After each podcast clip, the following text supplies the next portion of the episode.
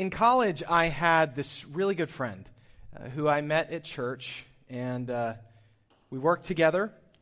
We played in a band together for a while. We had tons of mutual friends. We had the same taste in music, movies, comedy. We hung out all the time. Um, as I said, I was in college. He was a few years older than I was. He was married. And in those years where we were good friends, his wife had an affair and uh, left him kind of abruptly. And I walked with him through that really painful, profoundly painful experience. Um, a few years later, uh, my wife Ashley and I moved from Dallas, where we lived, up to Boston for me to start grad school. And we moved there kind of right before social media took off. So when we moved, you know, halfway across the country, staying in touch with old friends, which I intended to do, was still a matter of like email and the occasional long distance phone call. Um, and I really did. I wanted to prioritize staying in touch with friends. And so, you know, my closest friends, I would try to call them maybe a couple of times a month. If we were back in town, like at the holidays in, in Dallas, I would make it a priority to go grab coffee or something. I wanted to keep these friendships going. But this friend I mentioned earlier, um, he just wouldn't participate in that. And he stopped taking my phone calls, and he wouldn't answer my emails, and he would not make time for me when I was in town. And when I finally did get him on the phone after months of like wondering what's going on, the first thing he said was, Why are you calling me? And uh, it was just such a shocking thing to hear from him. I sort of blurted out awkwardly something along the lines of, Well, um, we're friends, and I just want to see how you're doing. And uh, we had this very awkward conversation. It ended abruptly. And for all intents and purposes, that was the end of our friendship. Um, Facebook really kind of went, you know, full scale over the next couple of years. He wouldn't even be Facebook friends with me. Um, and you might be wondering or thinking, like, Ryan, something must have happened. Like, why would this occur? Why would he respond to you this way? And I can tell you, honestly, there was nothing. There was no falling out, nothing dramatic happened. There was no argument, there was nothing. He just sort of unilaterally decided we're not friends anymore. And so in 2020 language, he ghosted me. And, um, you know, it's still, it's one of those things, enough time has gone by that it doesn't like hurt in a visceral way anymore, but it still stings if I think about it. You know, because it just, it, I didn't understand it. I still don't understand it. Um, and this practice of ghosting people has become very prevalent, especially as our eh, relationships increasingly play out in a digital landscape. Um, because it's as easy as unfollowing, blocking, unfriending, muting. And I was doing a little research on this phenomenon of ghosting, and I read this article in Psychology Today. It explains why it's so hard. Uh, and it said this it says, For many people, ghosting can result in feelings of being disrespected, used, and disposable. Ghosting gives you no cue for how to react. It creates the ultimate scenario of ambiguity. Should you be worried? What if they're hurt and lying in a hospital bed somewhere? Should you be upset? Maybe they're just a little busy and will be calling you back at any moment. You don't know how to react because you don't really know what has happened it doesn't just cause you to question the validity of the relationship you had, it causes you to question yourself. Why didn't I see this coming? How could I have been such a poor judge of character? What did I do to cause this? How do I protect myself from this ever happening again? Some of you may have experienced things like this. Ghosting is sort of a, a passive way of telling someone they don't matter. Uh, there's an active version of that too, kind of the other side of the coin. The cancel culture. You may have heard of this right now usually has to do with kind of public figures when they say or do something offensive or out of alignment with uh, other people's worldviews. And there's this reaction of, well, they should just go away. They should have their platform taken away. They should maybe lose their job. And sometimes they do deserve that based on what they said and the role that they have. Um, but sometimes they don't. But the, the, the more concerning thing is that that impulse to just sort of cancel people has trickled down into kind of non celebrity culture, into our lives, uh, into our families, into our communities. So if we just if we disagree with someone, we just cancel them. They're just out. They don't deserve to be in our life anymore. I'm just going to cut them out. The deeper result of this, of both the kind of active canceling and passive ghosting, is that we release ourselves from any obligation to care about somebody. That's what this achieves. And this unhealthy social practice, which has become normalized, sadly has made its way into the hearts and minds of Christians. And it has shaped the way the church publicly responds to people who think differently than we do and believe differently than we do. Let this sink in for a moment. Love your enemies. Treat other people how you want to be treated. I mean, these are some of Jesus' most famous words, revolutionary words. But where do these words fit into a ghosting and canceling culture? How are we Christians supposed to interact with others in a society that is increasingly secular and at times antagonistic to what we believe? What about the call to be ambassadors for Christ? What about that? Ambassadors to a hurting world. How can we do that if we are posed, poised to, to ghost and cancel people who don't believe what we do or who offend us? In case you're unaware, we are about to step into what promises to be a very nasty and divisive election in this country. Will we love our enemies or cancel them? Will we treat them how we would want to be treated or ghost them? I think perhaps the most dangerous result of Christians embracing kind of a ghosting or canceling attitude toward people who don't believe what we believe is we actually preach a false gospel to ourselves in the process. Because we're treating people as if they're a lost cause or irredeemable. And that is not how God views them. We're supposed to see others as Jesus sees them. What if Jesus saw us as irredeemable? Praise God that he does not. So, we're going to look at another parable today, a parable of the kingdom. We've been looking at these in this series. The parables Jesus taught about the kingdom, the nature of his kingdom, how it grows, what the kingdom of God is. And the parable we're going to look at today, I hope, will recalibrate our feeling about what it looks like to interact with people who don't believe what we believe, who don't act like we act, and that we would see them as Jesus does. So turn with me to Matthew chapter 13, starting in verse 24. Gospel of Matthew uh, is the first book in the New Testament. Um, those Bibles on the table, feel free to pick one of those up if you don't have a Bible, and you can mark that up. You can take it with you if you want, if you don't have a Bible, though we will have the scripture on the screens as well as we go through. So, Matthew 13, starting in verse 24, Jesus is speaking about his kingdom, how his reign is going to grow in our world now, and, and how it will uh, kind of go on into eternal life after that. So, let's start reading verse 24. Jesus told them another parable The kingdom of heaven is like a man who sowed good seed in his field. But while everyone was sleeping, his enemy came and sowed weeds among the wheat and went away. When the wheat sprouted and formed heads, then the weeds also appeared. The owner's servants came to him and said, Sir, don't, didn't you sow good seed in your field? Where then did the weeds come from? An enemy did this, he replied. The servants asked him, Do you want us to go and pull them up? No, he answered, because while you're pulling the weeds, you may uproot the wheat with them. Let both grow together until the harvest. At that time, I will tell the harvesters first collect the weeds and tie them in bundles to be burned, then gather the wheat and bring it into my barn. So, Jesus' ministry in the first century, primarily in Galilee, this was a rural environment, agricultural economy. So, this kind of story for us seems a little bit remote, but to his listeners in the first century, this is a very normal scene. This is the context in which they lived. And you have this man who's planting this wheat, and someone comes in the middle of the night and intentionally plants weeds there to sabotage his field. This actually happened in the ancient world. The Romans had laws against this because people would do this sometimes. And um, highlight, if you're taking notes, highlight the word weeds. Um, this man sowed weeds into this um, crop of wheat. Now, the word weeds in English strikes us as kind of generic, right? There's all kinds of weeds. But, but this word in the original language of the New Testament in Greek referred to a specific plant.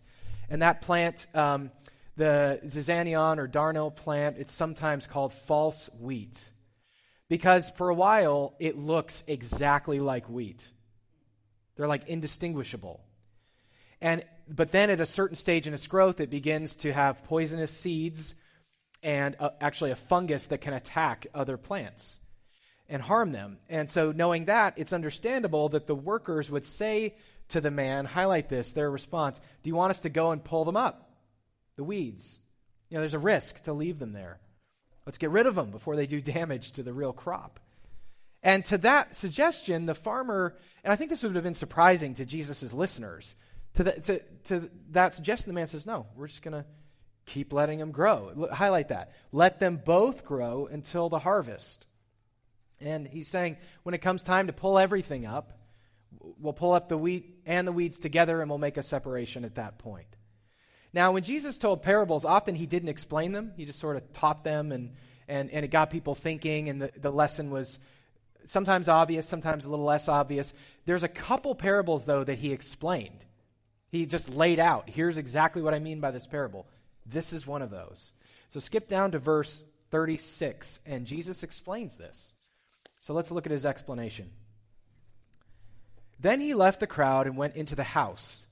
His disciples came to him and said, Explain to us the parable of the weeds in the field. He answered, The one who sowed the good seed is the Son of Man. The field is the world, and the good seed stands for the people of the kingdom. The weeds are the people of the evil one, and the enemy who sows them is the devil.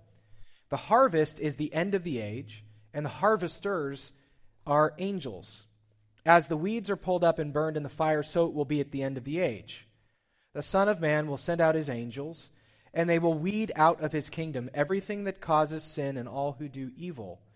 They will throw them into the blazing furnace, where there will be weeping and gnashing of teeth. Then the righteous will shine like the sun in the kingdom of their Father. Whoever has ears, let them hear. Now, there's a lot to that explanation, but I want to zero in on a few key aspects of it. Um, he says the one planting the seed in the parable is the Son of Man. Highlight that if you're taking notes. Son of Man was Jesus' favorite designation for himself. When he talked about himself, that's the label he consistently gave for himself, the Son of Man. And he didn't make that up. That, was, that points back to Daniel 7. If you want to go read it later and look it up, Daniel chapter 7 there are these prophetic visions of the end of history, and there's this Son of Man figure who's a divine figure, a Messiah figure, who will come at the end of time and usher in his eternal kingdom. And so it's this amazing image in Daniel 7, and Jesus, by calling himself Son of Man, is saying, I'm that person described in Daniel 7. Um, so Jesus is the Son of Man. He's the one who's sowing these good seeds, and, and the field is the world. Highlight that. Not just the church not just people who believe, the whole world, everyone in it. Um, the wheat represent God's people, he has said. Those who've trusted Christ, those who've entered into the kingdom, those who've subjected themselves to Christ's reign. The weeds, by contrast, represent those people who've not been forgiven of their sins through a relationship with Christ. The world is made up of those two groups. Now, highlight uh, also, uh, the harvest is the end of the age, if you're taking notes. The harvest is the end of the age. Um, in the parable, the farmer says, you know, let the weeds and the wheat grow up together, intermingled, until the harvest. Um, Jesus is telling us here the meaning of that. He's saying God is allowing Christians, his church, and non Christians to be intermingled in the world until the very end. Jesus is not pulling weeds now. He's not doing like, you know, ongoing maintenance of the field. There will be a harvest one day, Jesus is saying. And the harvest, actually, when you look at all of Scripture, harvest is a, is a metaphor for the day, the, the end, the judgment, the, the end of history when God's kingdom is established the harvest is an image you see over and over again. There will be a day when his kingdom arrives in its fullness at the end of history. There will be a reckoning, a harvest, when his justice against sin and evil will be handed out, when the hearts of people will be revealed, and he will separate the wheat from the weeds. He will distinguish between those who have trusted in him for salvation and been forgiven of their sins and those who have freely rejected him. He gives us free will. He does not compel us to be wheat. And so that distinction will be made. Um, And so the weeds are those, they will be rejected, excluded from his presence forever. Now, the biblical language, which we saw there, of the blazing furnace and weeping and gnashing of teeth, that seems extreme. Uh, most biblical scholars would say not to take that literally in the sense of kind of the cartoonish you know, images of hell that we tend to see. This is metaphorical language of what it would feel like to be cut off from God's presence. Hell, it, biblically speaking, is simply the absence of God's presence. He's not involved anymore. You, you know, the world now has God's presence and loving care. The sun shines on both the weeds and the wheat. He gives good gifts to the whole world, whether or not people deserve it or even love him or even accept him. This is a, a an, an, idea that theologians call common grace. God's grace is just manifest in the world, whether or not people believe in him. But at the end of history, the weeds, those who've rejected God, will be destined to a life they chose apart from God.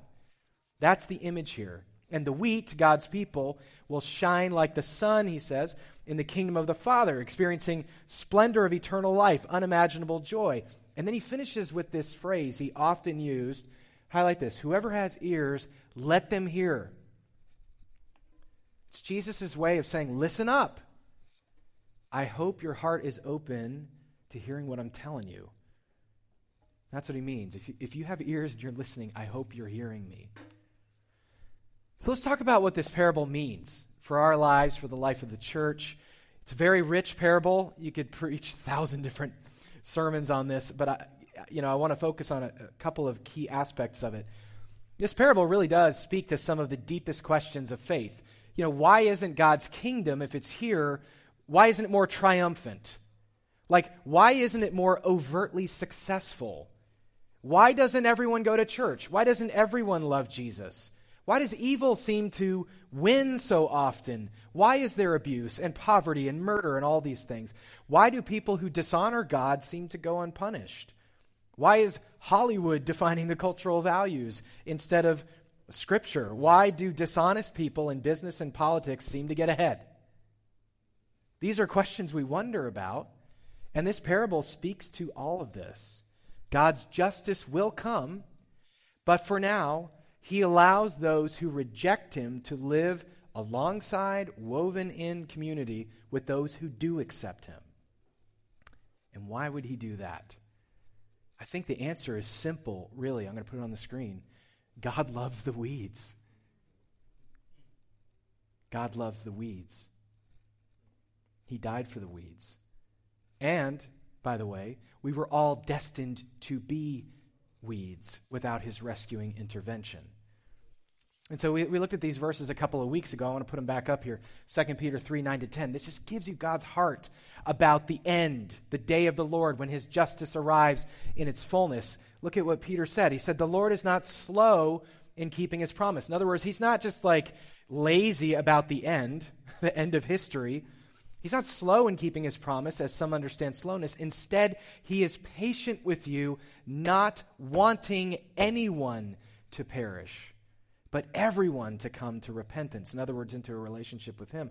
But the day of the Lord, the end, will come like a thief, it will come suddenly. So, this shows us God's heart. He wants everyone to be in relationship with him, He doesn't want anybody to be separated from him. You know, God is both love and he is just. You have to hold both of those up to see God in a biblical lens. He is just and he is love. In his justice, he punishes sin. In his love, he forgives us and rescues us from the penalty of that sin if we call on him. And we see both his love and justice in this parable. His justice will be handed out at the end of time. His love leads him to allow the weeds to keep growing because some of them are going to be wheat in the end, which is what he wants. So, how should we feel about all of this, those of us who are Christians? I think there's a number of things we should feel, a number of ways we should respond to this. First, we should not be surprised that evil flourishes like weeds or assume that God is absent or uncaring. He's not. His justice will come in his timing. Also, we Christians are not the harvesters. Jesus said that in the parable. God is not asking us to pull weeds, to cancel people who don't believe what we do, or shame or humiliate those who reject Him. No. We are not called to cancel or ghost the weeds. We're not meant to thin the crop. I mean, so often we Christians, as a community at large, we can find ourselves inexplicably rooting for the weeds to be uprooted. Because those heathens deserve it, right? Or if, if someone who would fall in the category of a weed starts expressing interest in God and opening their heart and mind to it, they're met with skepticism from Christians. I'll believe it when I see it. You know, have you seen their life? What about all those sins they used to be involved in? I don't think so. That can't be real. And if we embrace that attitude, how, it's no wonder that people who aren't Christians often feel unwelcome among Christians. God willing, some people who seem like weeds, many people who seem like weeds, will turn out to be wheat. That's God's heart. That's Jesus' heart. And it is meant to be ours as well. He wants no one to perish. And He allows His church, the wheat, to be planted right alongside the weeds, interwoven, their root structures interwoven together, living life right next to each other. And we are called to love them, not to hate the weeds or try to get rid of them, even if they hurt us. Love your enemies. We are called to view them as God does, made in his image, objects of his unconditional love, worthy of his life. Jesus said, If you have ears, I hope you hear me. I think there's a key message for those of us in the church from this parable, and a key message for those who don't know Christ. For those of us in the church, I think the message is this we have to trust in the timing and manner of his justice and love the weeds as he does trust in the timing and manner of his justice and love the weeds as he does. For those of you who may not know Christ, or maybe you're asking questions about whether God's real, this whole thing is still something you're exploring. I think Jesus also is saying to you, I hope you hear what I'm saying. His message for you is this He wants you to be among the wheat, and He gave His life to make that possible. He's invited you with open arms into his kingdom. And he's allowing you to live right alongside his people and in, to enjoy many blessings. But one day his justice will come and he will make a separation, and he wants you to be among the wheat. He gave his life. You are worth everything to him. But I do want to under, I want you to understand this. If you uh, if you're not a Christian, or maybe you've been out of church for a long time, or you're skeptical about all of this, when you reject God, He doesn't ghost you. He doesn't write you off. He doesn't cancel you. He keeps on loving you the same. Even if Christians or the church more broadly has made you feel that way, First of all, I'm really sorry if we have. If the Christian community has made you feel like an outsider, unloved, irredeemable, if that has happened to you, let me say I'm sorry. But that is no bearing on how God actually views you. He loves you, He gave His life for you, He made you, and He is pursuing you. In a couple of weeks, we're starting a new series, teaching series on the Gospel of John, on the life of Jesus. Um, we're calling it Representing Jesus. We actually have uh, invite cards on your table. Um, this is a series um, that is not just for the wheat. This is meant to be for us to grow, of course. But, but this is for people who don't know Jesus or who may have questions about God or wonder about, you know, what this Christianity thing is about. This series, what we want to see happen over these, you know, several weeks that we're going to be in this series, a couple months actually, we want to see Jesus with fresh eyes. And we also want to discover how we can represent him well in our community. And the Gospel of John was written by someone who, by all accounts, was Jesus' best friend. It's a very personal portrayal of Christ, what he was like, what he said, what he did.